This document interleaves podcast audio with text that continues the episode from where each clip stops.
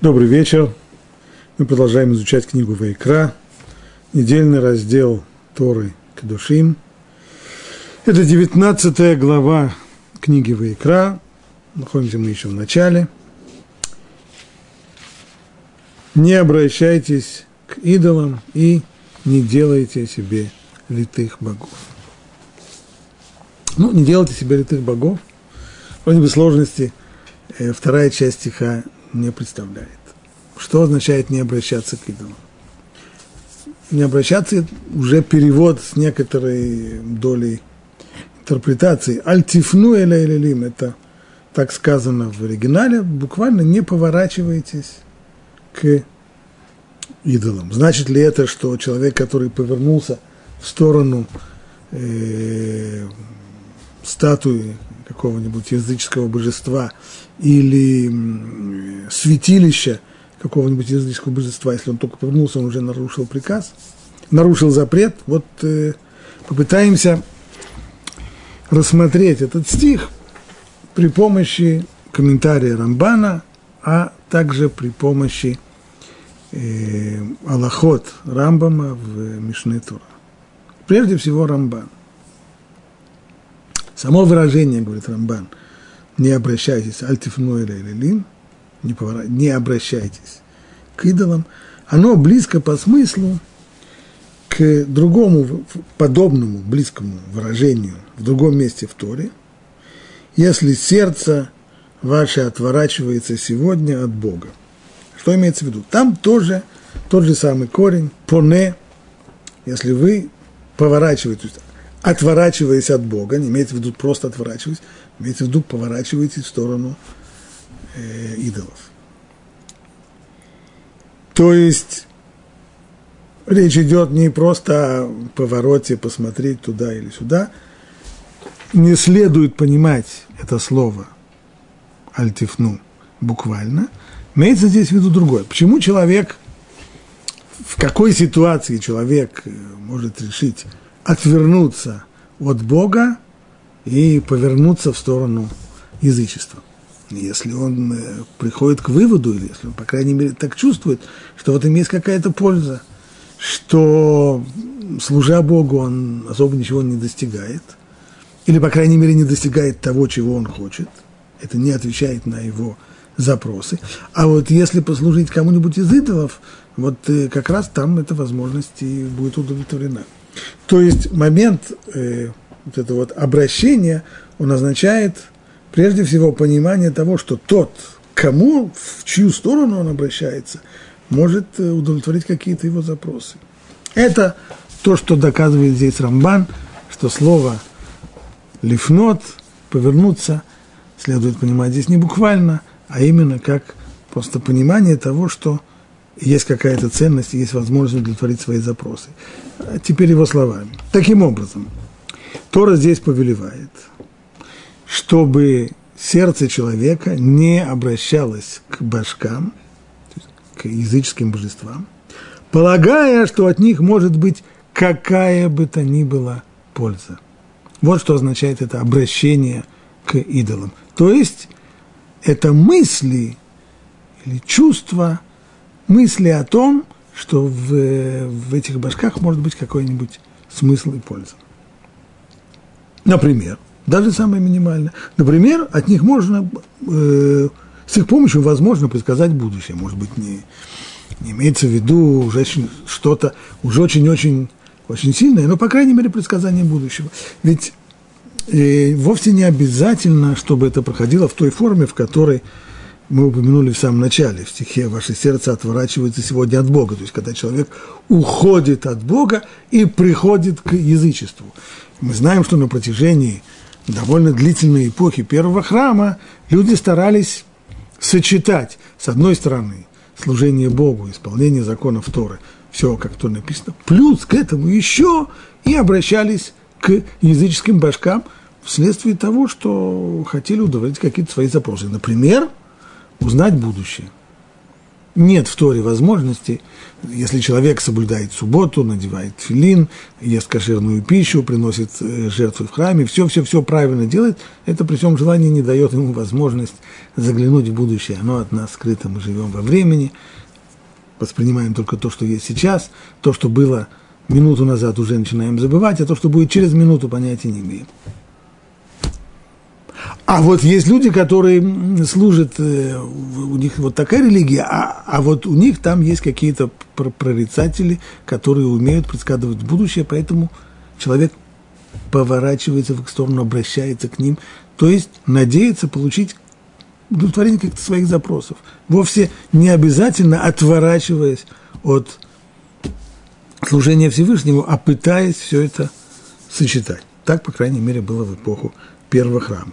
Так вот, это то, что здесь Тора запрещает, то есть запрещает вот эту вот мысль о том, что есть хоть какая-то польза в, в идолах, в служении идолам и в языческих религиях, но все, что с ними связано, должно быть в глазах человека пустым и вздорным.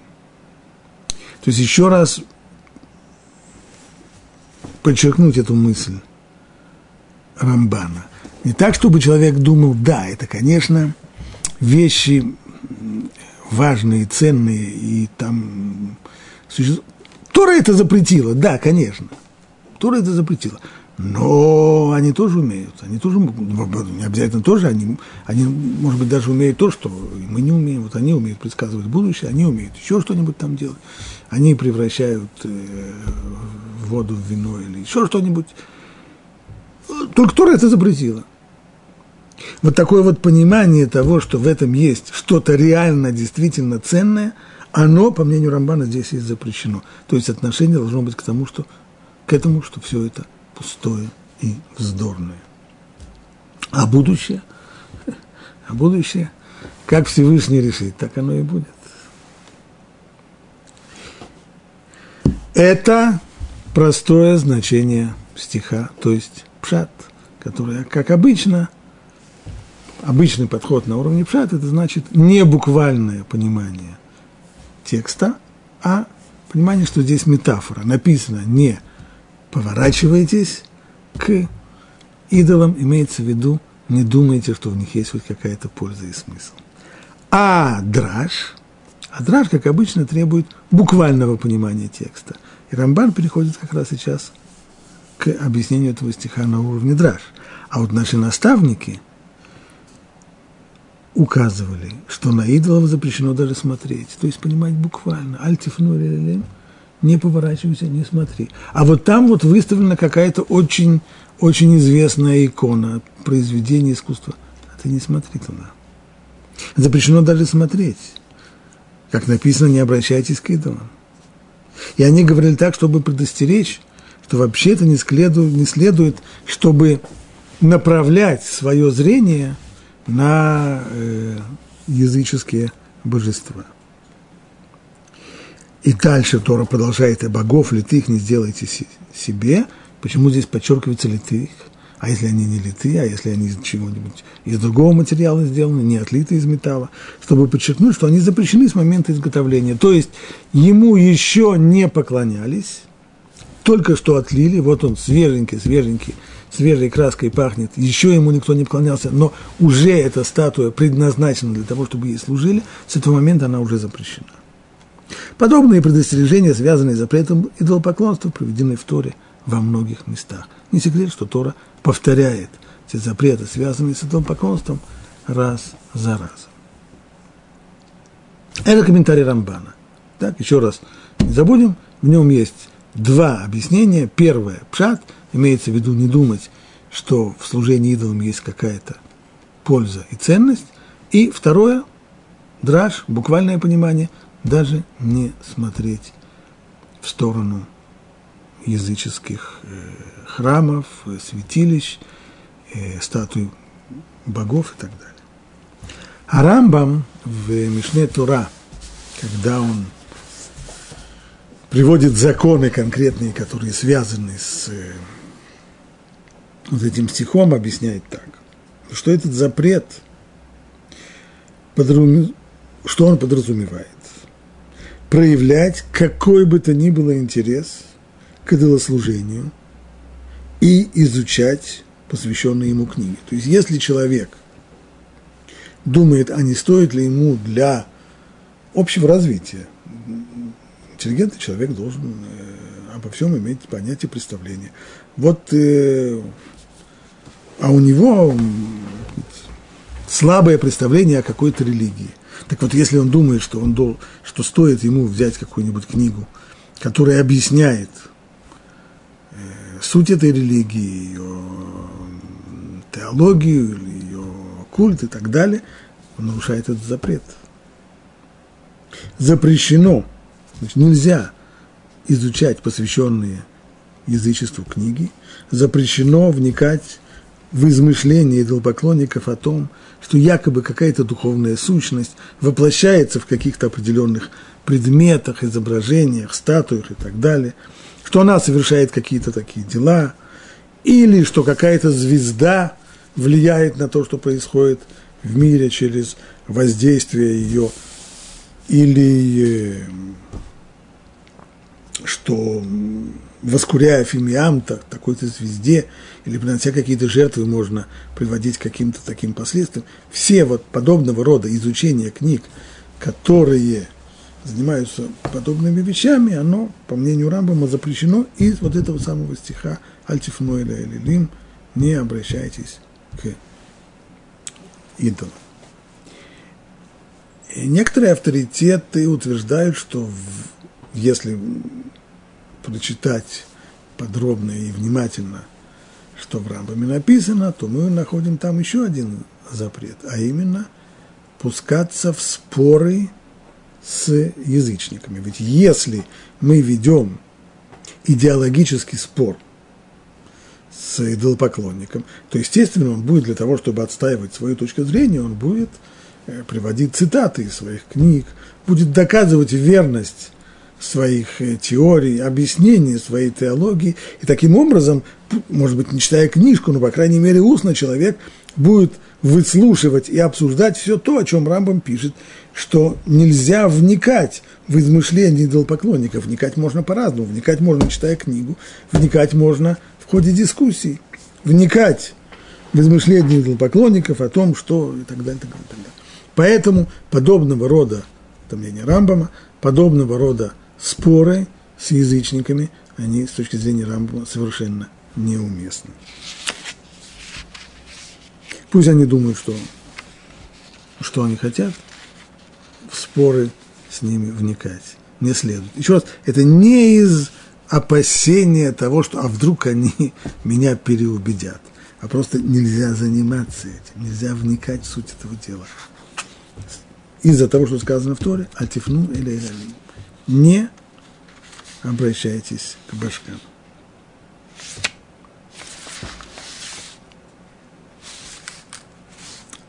Рама продолжает, запрещено даже взгля... вглядываться во внешнюю форму идола. Или наблюдать, как его изготовляют. В Шулханарухе приводится еще одна лоха из этой области. Музыка, которая была которую используют для литургии, для служения какому-то идолу, ее нельзя слушать. И это не значит, что всякое музыкальное произведение, которое имеет название, скажем, напоминающее что-то из области культа, что оно уже автоматически запрещено. Имеется в виду именно то, что используется, то есть то, что человек – написал какую-нибудь пьесу, э, написал, написал какую-нибудь мелодию, музыкальное произведение для того, чтобы его исполняли в концертных залах, и не имел в виду использование в э, культовых целях, и никто его на самом деле и не использовал, оно так и осталось концертным произведением, несмотря на то, что его название напоминает что-то связанное – с культом, какие-нибудь страсти или еще что-нибудь в этом роде, то, э, строго говоря, запрета на это нет. Но если это произведение исполнялось использовалось для служения идолам, то оно, безусловно, запрещено.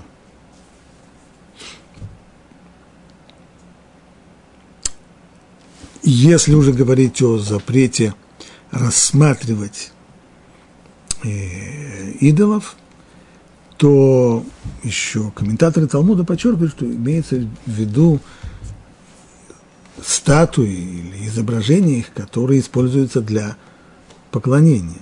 Если это статуи, которые сделаны только для оформления, скажем, фасада здания, пусть на самом деле эти, по этим статуям можно узнать, по определенной атрибутике можно узнать какое-нибудь там э, греческое божество. Вот там один с трезубцем стоит, а другой громовержец или еще что-нибудь. Понятно, кто они. Но если они только украшают фасад, то, строго говоря, запрета смотреть на них нет. Но если они, но если это фигуры, если это изображения, используемые в идолослужении, то они абсолютно запрещены, запрещено их рассматривать, даже если они представляют собой художественную ценность или даже являются еще даже шедеврами с точки зрения художественной, это все строго запрещено.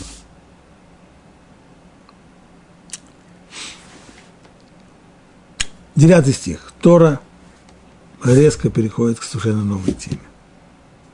А когда будешь жать жатву на вашей земле, не дожинай до края твоего поля и не подбирай опавшие при жатве. И не отбирай дочисто твой виноградник, и не подбирай отдельные ягоды в твоем винограднике. Бедному и пришельцу оставь их. Я Господь Бог ваш. Здесь мы касаемся новой темы. Это тема, то, что называется в Аллахе матнот аниим, то есть подарки бедным. И в этом стихе э, значительная часть этих вот подарков упомянута. Так, что же здесь сказано? Не дожинай до края твоего поля. Объясняет Раш, имеется в виду, что следует оставить несжатую полосу в конце поля. Называется в Аллахе это несжатая полоса пиа. То есть, с точки зрения заповеди Торы, тот, кто собирает урожай с поля, он должен оставить для бедняков вот это вот некоторое количество несжатых краев, причем на колосьев на краю поля не делают, не, не начинают с того, что это оставляют, а сжинают, проходя по всему полю, и в конце его оставляют для того, чтобы бедняки могли это взять. Второе. Не дожинай до края твоего поля и не подбирай опавшие при жатве. Что такое опавшие при жатве? Имеется в виду лекет.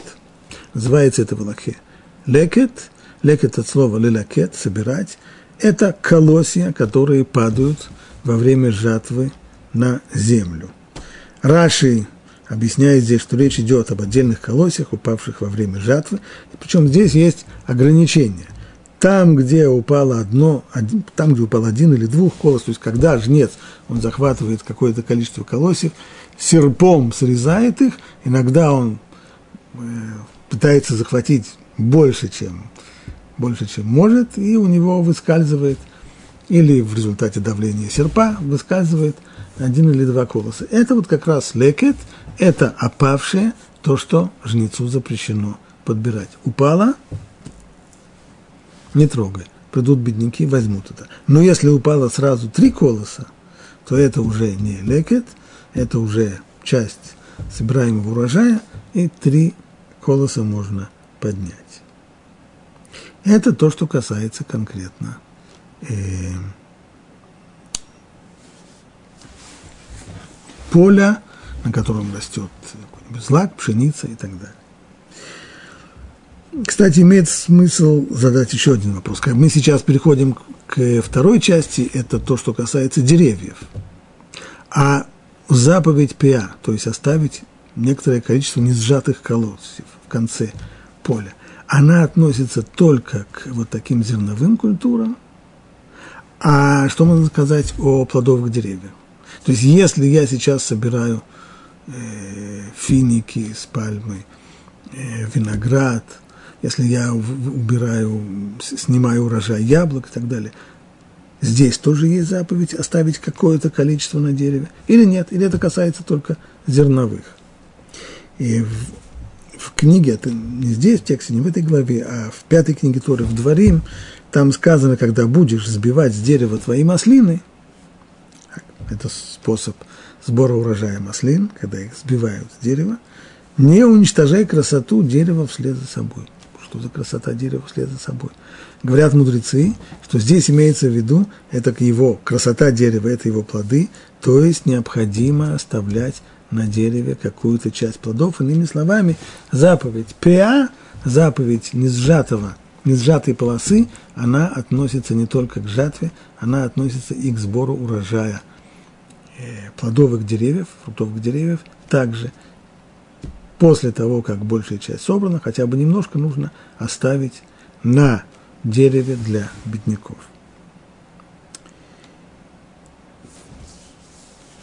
Дальше Тора говорит, и не обирай дочисто твой виноградник – и не подбирай отдельные ягоды в твоем винограднике. Бедному и пришельцу их оставь, я Господь Бог. Что значит не обирать дочисто?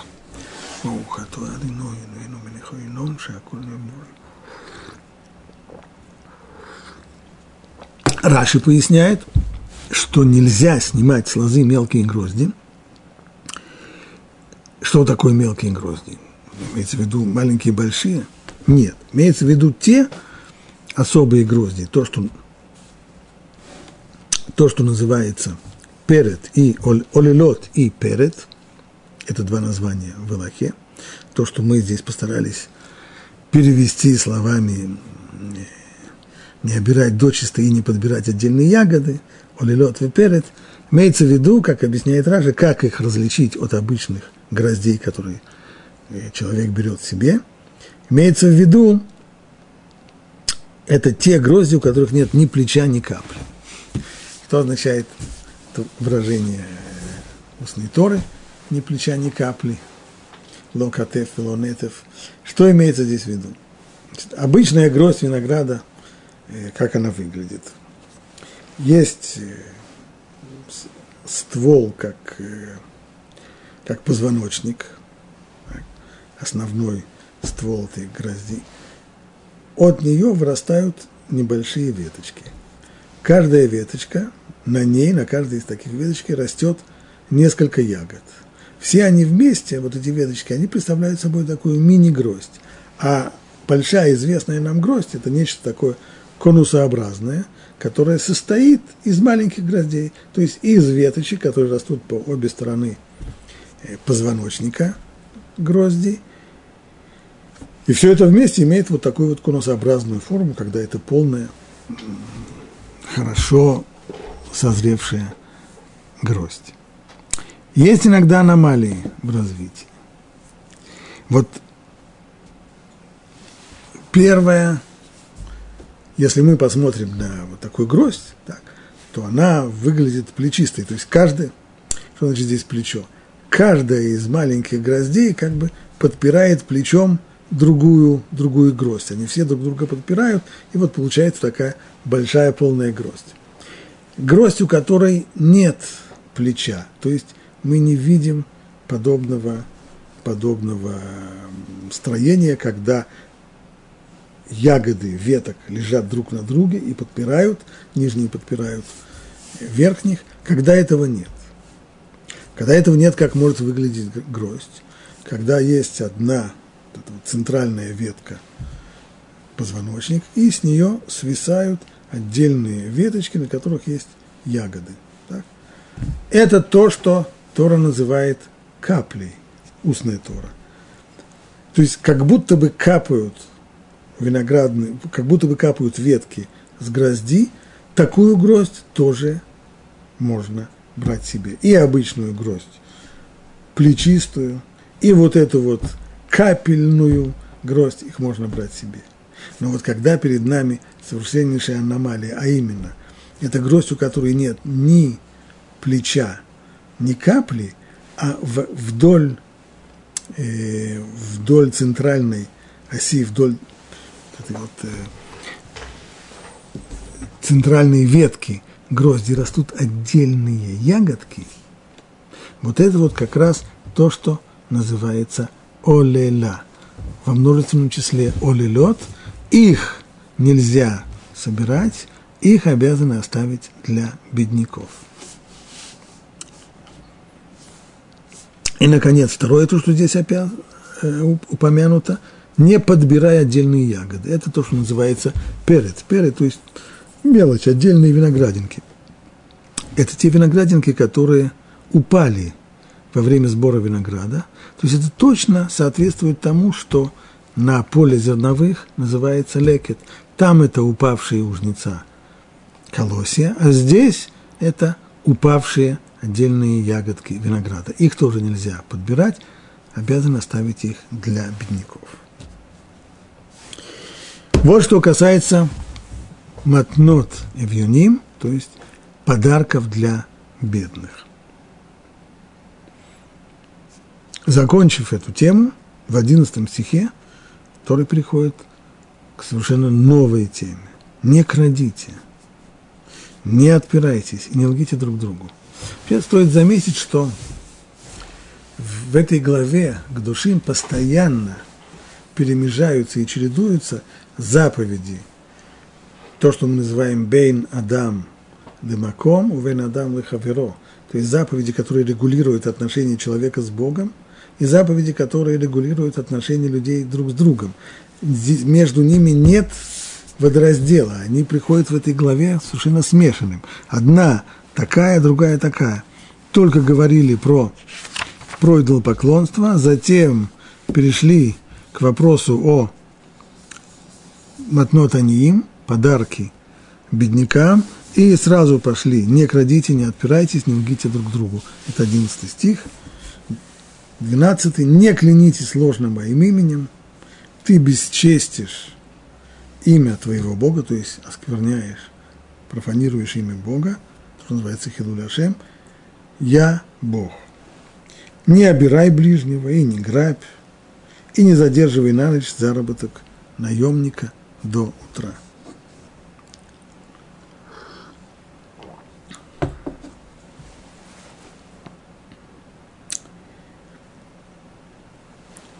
При вот таком вот э, переходе из одной темы в другую всегда возникает совершенно естественный вопрос, а какая связь? Каким образом связан один отрывок с другой? Почему сюда поместили именно так? Ведь, казалось бы, совершенно не связаны друг с другом отрывки. Конечно же, вовсе не всегда мы сможем ответить на этот вопрос. Иногда правильный и честный ответ на подобного рода вопрос будет «не знаю». Но все-таки комментаторы задают такого рода вопросы. Почему вслед за одним отрывком идет вот именно такой-то отрывок, и пытаются на них ответить. Так вот, почему здесь действительно вслед, сразу после заповеди о подарках, о подарках бедным, сразу после этого Тора переходит к запрету «не крадите, не отпирайтесь, не лгите друг другу». Смотрим ответ одного из комментаторов, Толдот Ицхак, это Ицхак Каро, это не путать с Раби Йосиф Каро, автор Шулхана Руха. Раби Ицхак Каро, он его родственник, но это не Раби Йосиф Каро. Пишет он так.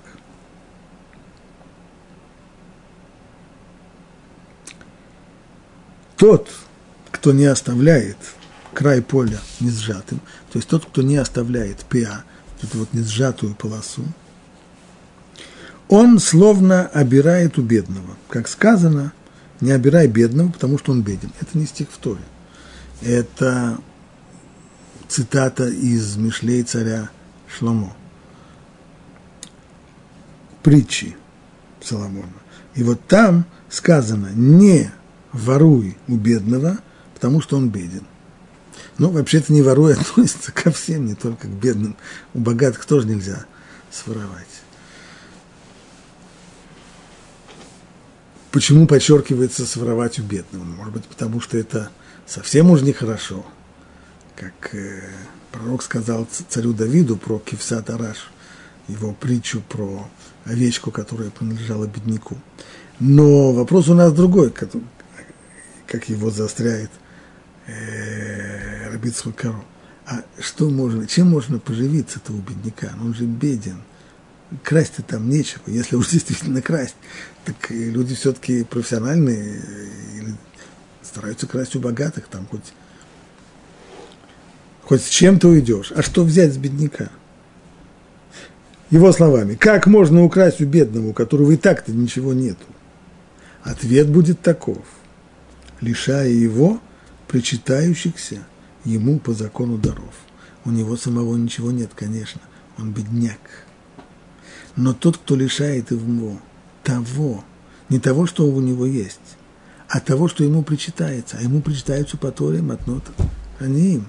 Есть здесь подарки беднякам. И пиа, и лекет, и шейхиха, кстати, еще один здесь не упомянутый в этом отрывке, но это еще один, э, еще один подарок беднякам, а именно забытый. Если человек, когда убирает – снопы с поля уже в преддверии осени, перед тем, как начинают идти дожди, когда снопы убирают с поля, они на протяжении всего лета сушились на поле, а теперь их убирают.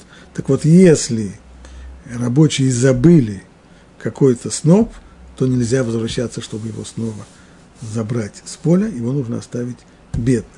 Итак, все эти вещи, они являются, у бедняков есть права на это – человек, который лишает их тех вещей, на которых у них есть права, это тоже вид воровства. Хотя он не отбирает у них то, что у них есть. Речь идет о том, что они еще не получили.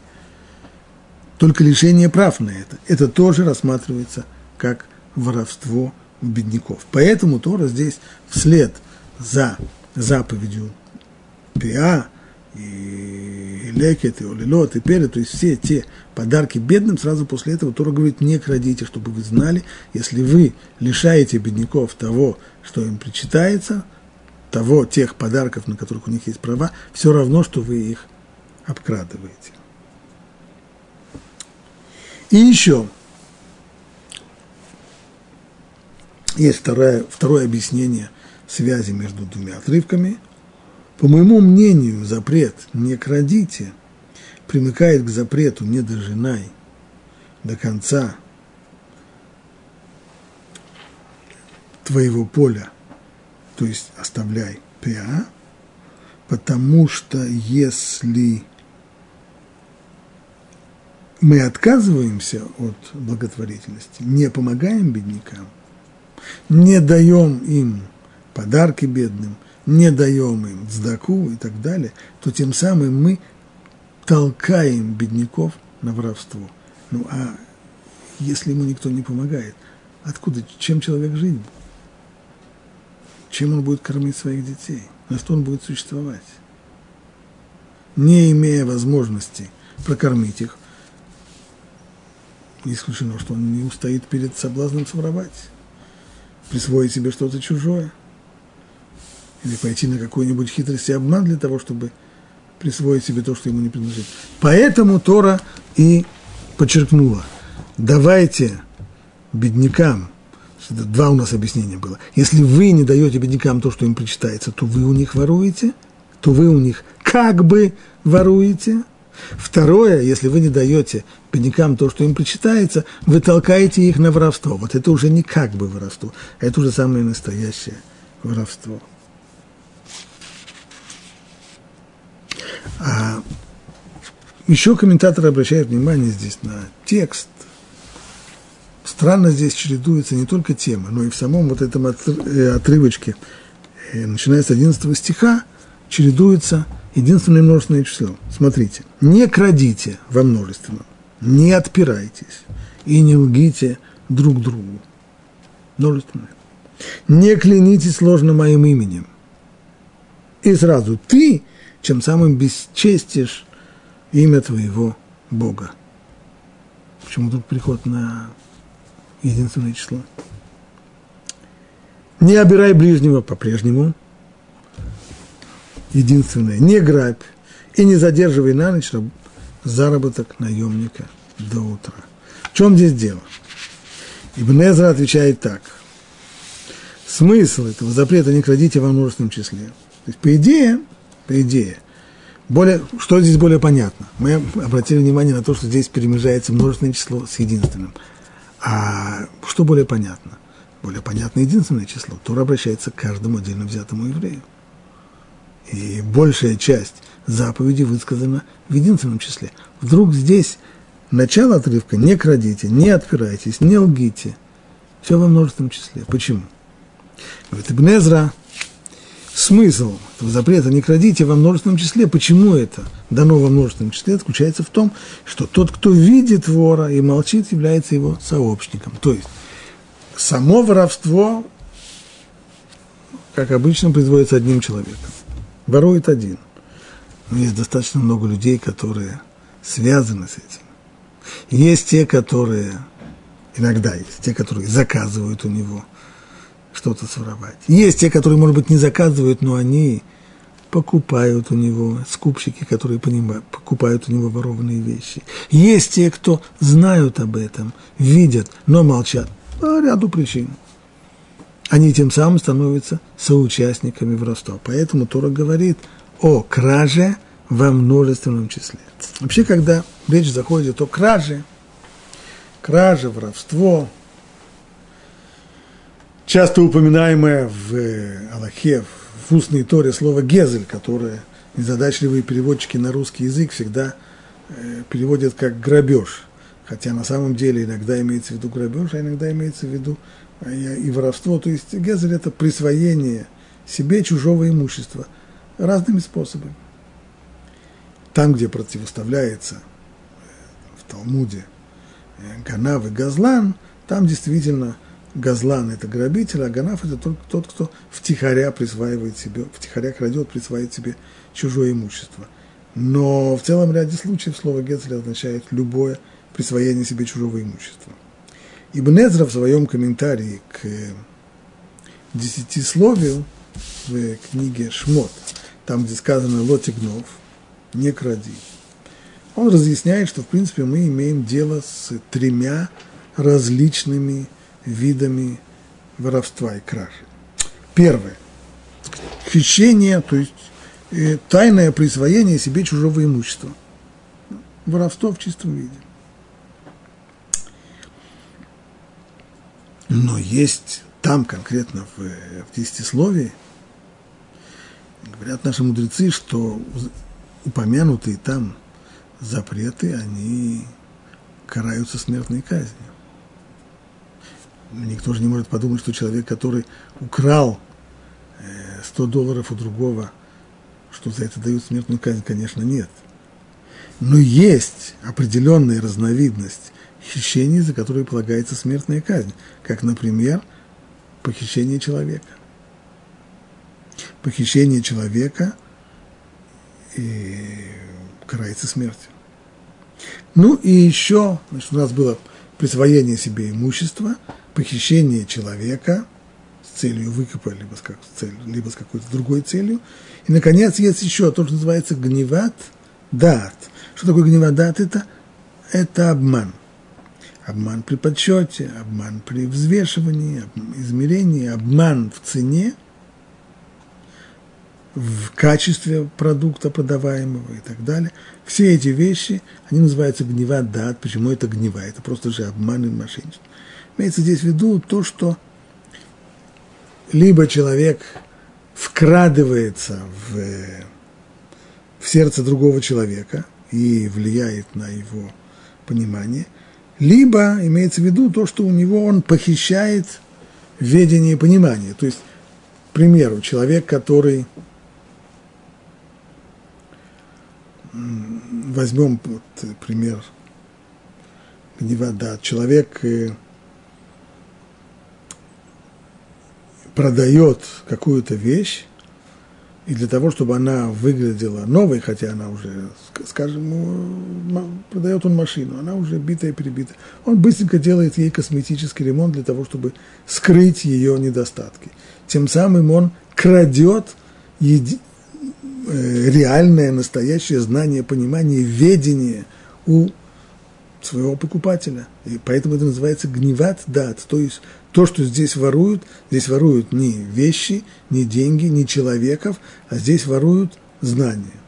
Либо, например, фирмы, которые выпускают подделки под, под другие продукты, и для того, чтобы их не поймали за руку, они в названии изменяют одну буквочку. Вроде называется почти тем же самым именем, как, как известный по всему миру товар, как известные фирмы, только одной буквочкой, если к ним придут с претензией, как же вы так обманываете, скажут, мы не обманываем нас. Но человек не различает обычно этого, этой разницы в буквочке. Он принимает это за настоящий фирменный продукт. Это тоже гневодат, это тоже хищение знания, понимания. Вот три вида хищения, о которых Тора говорит, либо – хищение имущества в форме воровства либо грабежа, либо хищение, похищение человека, либо похищение его знания, обман. О чем же идет речь здесь у нас? Тора говорит, не крадите. О какой краже из трех возможных речь идет здесь? Посмотрим Раши. Говорит Раши так. Здесь речь идет о запрете похищать чужую собственность. Самый первый запрет. Ведь он помещен в контекст имущественных законов.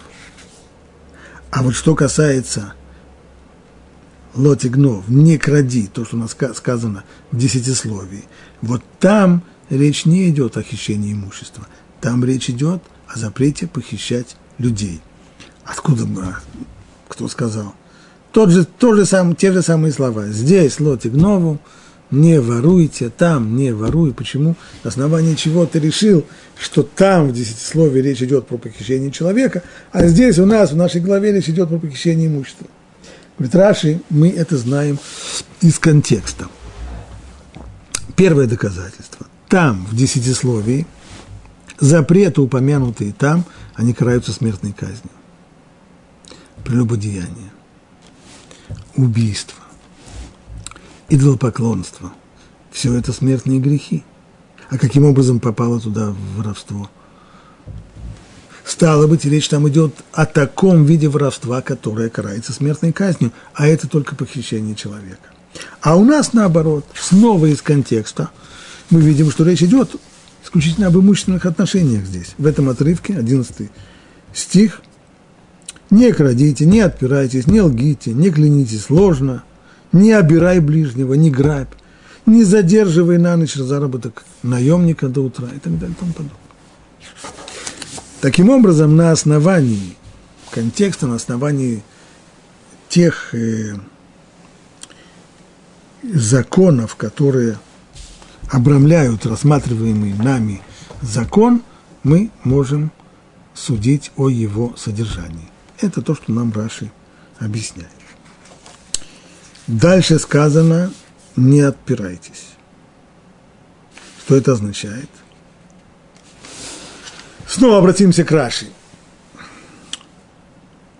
Выше сказано, если кто-то согрешит и злоупотребит перед Богом, отрицая перед своим ближним, что ему было дано нечто на хранение. То есть простая ситуация. Человек дал кому-то что-то на хранение, либо какой-то предмет, либо денежную сумму, депозит или еще что-нибудь, и человек или организация, которая получила эту материальную ценность на хранение, когда он просит вернуть, отвечает, «Э, что не знаем, что не получали.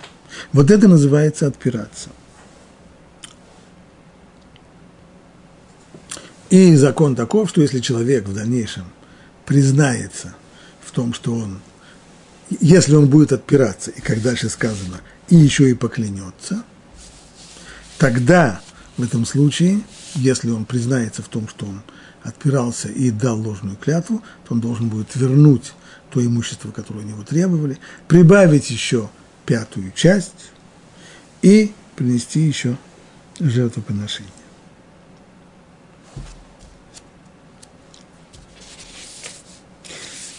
Связь с дальнейшим стихом очевидна.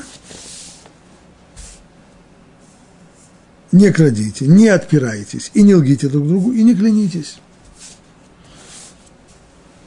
Ясно, что человек, который отпирается, у которого просят вернуть деньги, а он говорит, я, какие деньги, я ничего у тебя не получал, о чем ты говоришь? Ну что, мне не верите? Да клянусь вам. Так? Естественное развитие э, отрицания.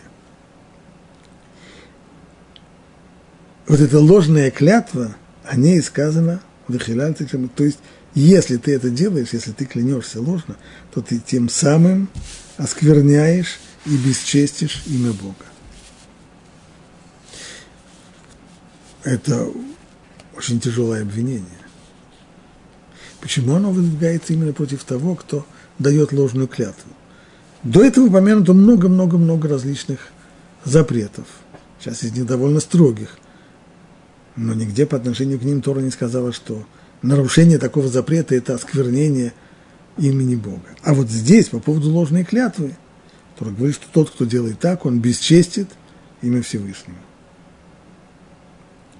Объяснение этого мы находим у Ибн Эзры, который сформулировал его очень четко.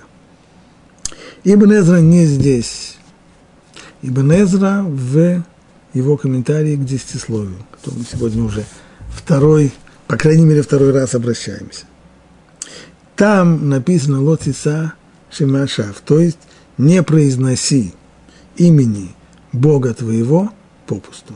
Имеется в виду одно из объяснений вот этой заповеди десятисловий, когда человек произносит имя Бога для того, чтобы подтвердить свою клятву, и эта клятва ложная. Смысл, объясняет Ибн для чего человек упоминает имя Бога. Ну вот он говорит, я, да я ничего не брал, я, ты мне ничего не давал, ты что? Ты что, не веришь мне? Да я клянусь. А вот есть, которые не поставят на этом точку, я клянусь, а еще скажут, чем они клянутся. И очень распространенная форма – это клясться именем Бога. Почему именно человек клянется именем Бога? Потому что смысл упоминания имени Бога в клятве заключается в следующем. Бог, Он сам истина. Как говорят наши мудрецы, печать Всевышнего в этом мире – истина. И слово Его тоже истина. То есть Всевышний призывается здесь как как критерий истины призывается здесь свидетели того, что сказанное ответчиком – это действительно так, и это истина. Если кто-нибудь не исполняет своего обещания, то ведь тем самым он словно бы отрицает его существование. Если ты говоришь, что если человек клянется именем Бога, что это так, а это на самом деле не так – то каким образом имя Бога, которое есть истина, попало сюда? И как оно может быть? Говорит Ибн Эзра для иллюстрации, знаете, в Египте, а Ибн Эзра среди своих скитаний по миру в какой-то момент дошел до Египта и жил там некоторое время. Так вот, в Египте до сего дня сохранился обычай, по которому человека, который поклялся жизнью царя и не выполнил своей клятвы, казнят – потому что это оскорбление царя. Как же ты притягиваешь имя царя для того, чтобы подтвердить свою ложь? И уже, даже если такой человек предложит богатый выкуп, не, помо, не поможет ему, его все равно, он не избежит смерти, поскольку всенародно подверг поруганию имя царя. Ну, если, если уже так обстоит дело с, со смертным царем, то уж тысячу раз – тем более человек должен удерживать свой язык, чтобы не дать своим устам вести себя в грех, упомянув его имя понапрасну. Это о строгости ложной клятвы. И вот теперь можно посмотреть, как Раши объединяет все компоненты этого стиха, еще раз его прочитаем. Не крадите, не отпирайтесь, и не лгите друг друга, и не клянитесь ложным моим именем. Говорит Раши, весь этот список, эта последовательность, она не случайна. Не крадите, не отпирайтесь, не обманывайтесь, не кляните. Если украл, то вынужден будешь отрицать истину, отпираться. В конечном итоге будешь обманывать. И, наконец, прибегнешь к ложной клятве. То есть это ситуация, в которой одно зло тянет за собой другое. Один грех тянет за собой другой грех. Начинается все с воровства. В конечном итоге жизнь поставит человека, когда ему предъявят обвинение в воровстве, ему придется отпираться, придется лгать. А для того, чтобы утвердить свою ложь, еще и клясться ложно, еще и именем Бога. И так, так грехи наворачиваются, как снежный ком.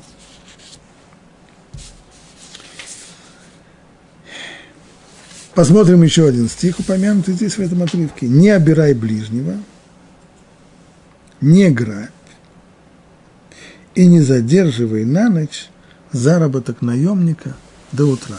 Слово «наемник» в русском языке имеет несколько э, ассоциацию э, наем, наемник-солдат, наемный убийца. Наемником это сахир, то есть человек, который работает по найму обратим внимание, что есть две основных формы э, найма рабочей силы. Есть сахир, то есть человек, который, которого нанимают на повременную работу, либо почасовую, либо паденную, либо на месяц, либо на год – это сахир, то есть человек, который нанялся, по сути дела, продал свое время. Есть другая форма работы. Это сдельщик. Когда человек не обязывается отработать какое-то время, не час, и не день, и не неделю, и не месяц, он обязывается выполнить какую-то работу, обязывается сделать какое-то изделие. Такой человек сахир не называется. Значит, строго говоря, речь идет здесь идет именно про наемного рабочего, которому, и вот эти слова «не обирай», это сказано о кто, что значит обобрать другого человека. Это не воровство. Лот, здесь сказано в оригинале лота ашок, а не сказано здесь лоти гнов, о котором речь шла дальше, воровство. Имеется здесь в виду, говорит Раши, тот, кто задерживает плату наемного работника. О нем сказано Лота Ашок, и Тора подчеркивает, и не задерживай на ночь заработок наемника до утра. Я понимаю, что необходимо расплатиться с наемником до утра. То есть, если он работал днем, и днем, скажем, наиболее принятая форма найма рабочей силы, которая была в древнем мире, это паденный рабочий. Он нанялся работать днем. Вот днем он отработал, когда с ним обязаны расплатиться, с ним есть целая еще ночь, то есть половина суток, на то, чтобы хозяин собрал деньги для того, чтобы расплатиться своим работникам. Он работал днем, как принято, ночь хозяину на раздумья и на поиски денег, а до утра, к утру, он обязан расплатиться. Если он не расплатился до утра, то он нарушает запрет, который высказан здесь, здесь в Торе. Лоталин, не задерживай на ночь заработок наемника до утра. Вот эта тема об обязанности своевременной выплаты заработной платы, эта тема очень важная, и я хочу посвятить ей отдельный урок, следующий урок. Она не только важная с точки зрения Лохи, проблема с ней еще в том, что, к сожалению, это заповедь. Э, люди, которые очень-очень строго соблюдают другие заповеди, почему-то относятся к вот этим заповеди. Э, выплаты в тот же самый день относится к ней достаточно снисходительно. Именно поэтому я хотел бы не проходить мимо этой заповеди, а посвятить ей отдельный урок, чем мы и займемся в следующий раз.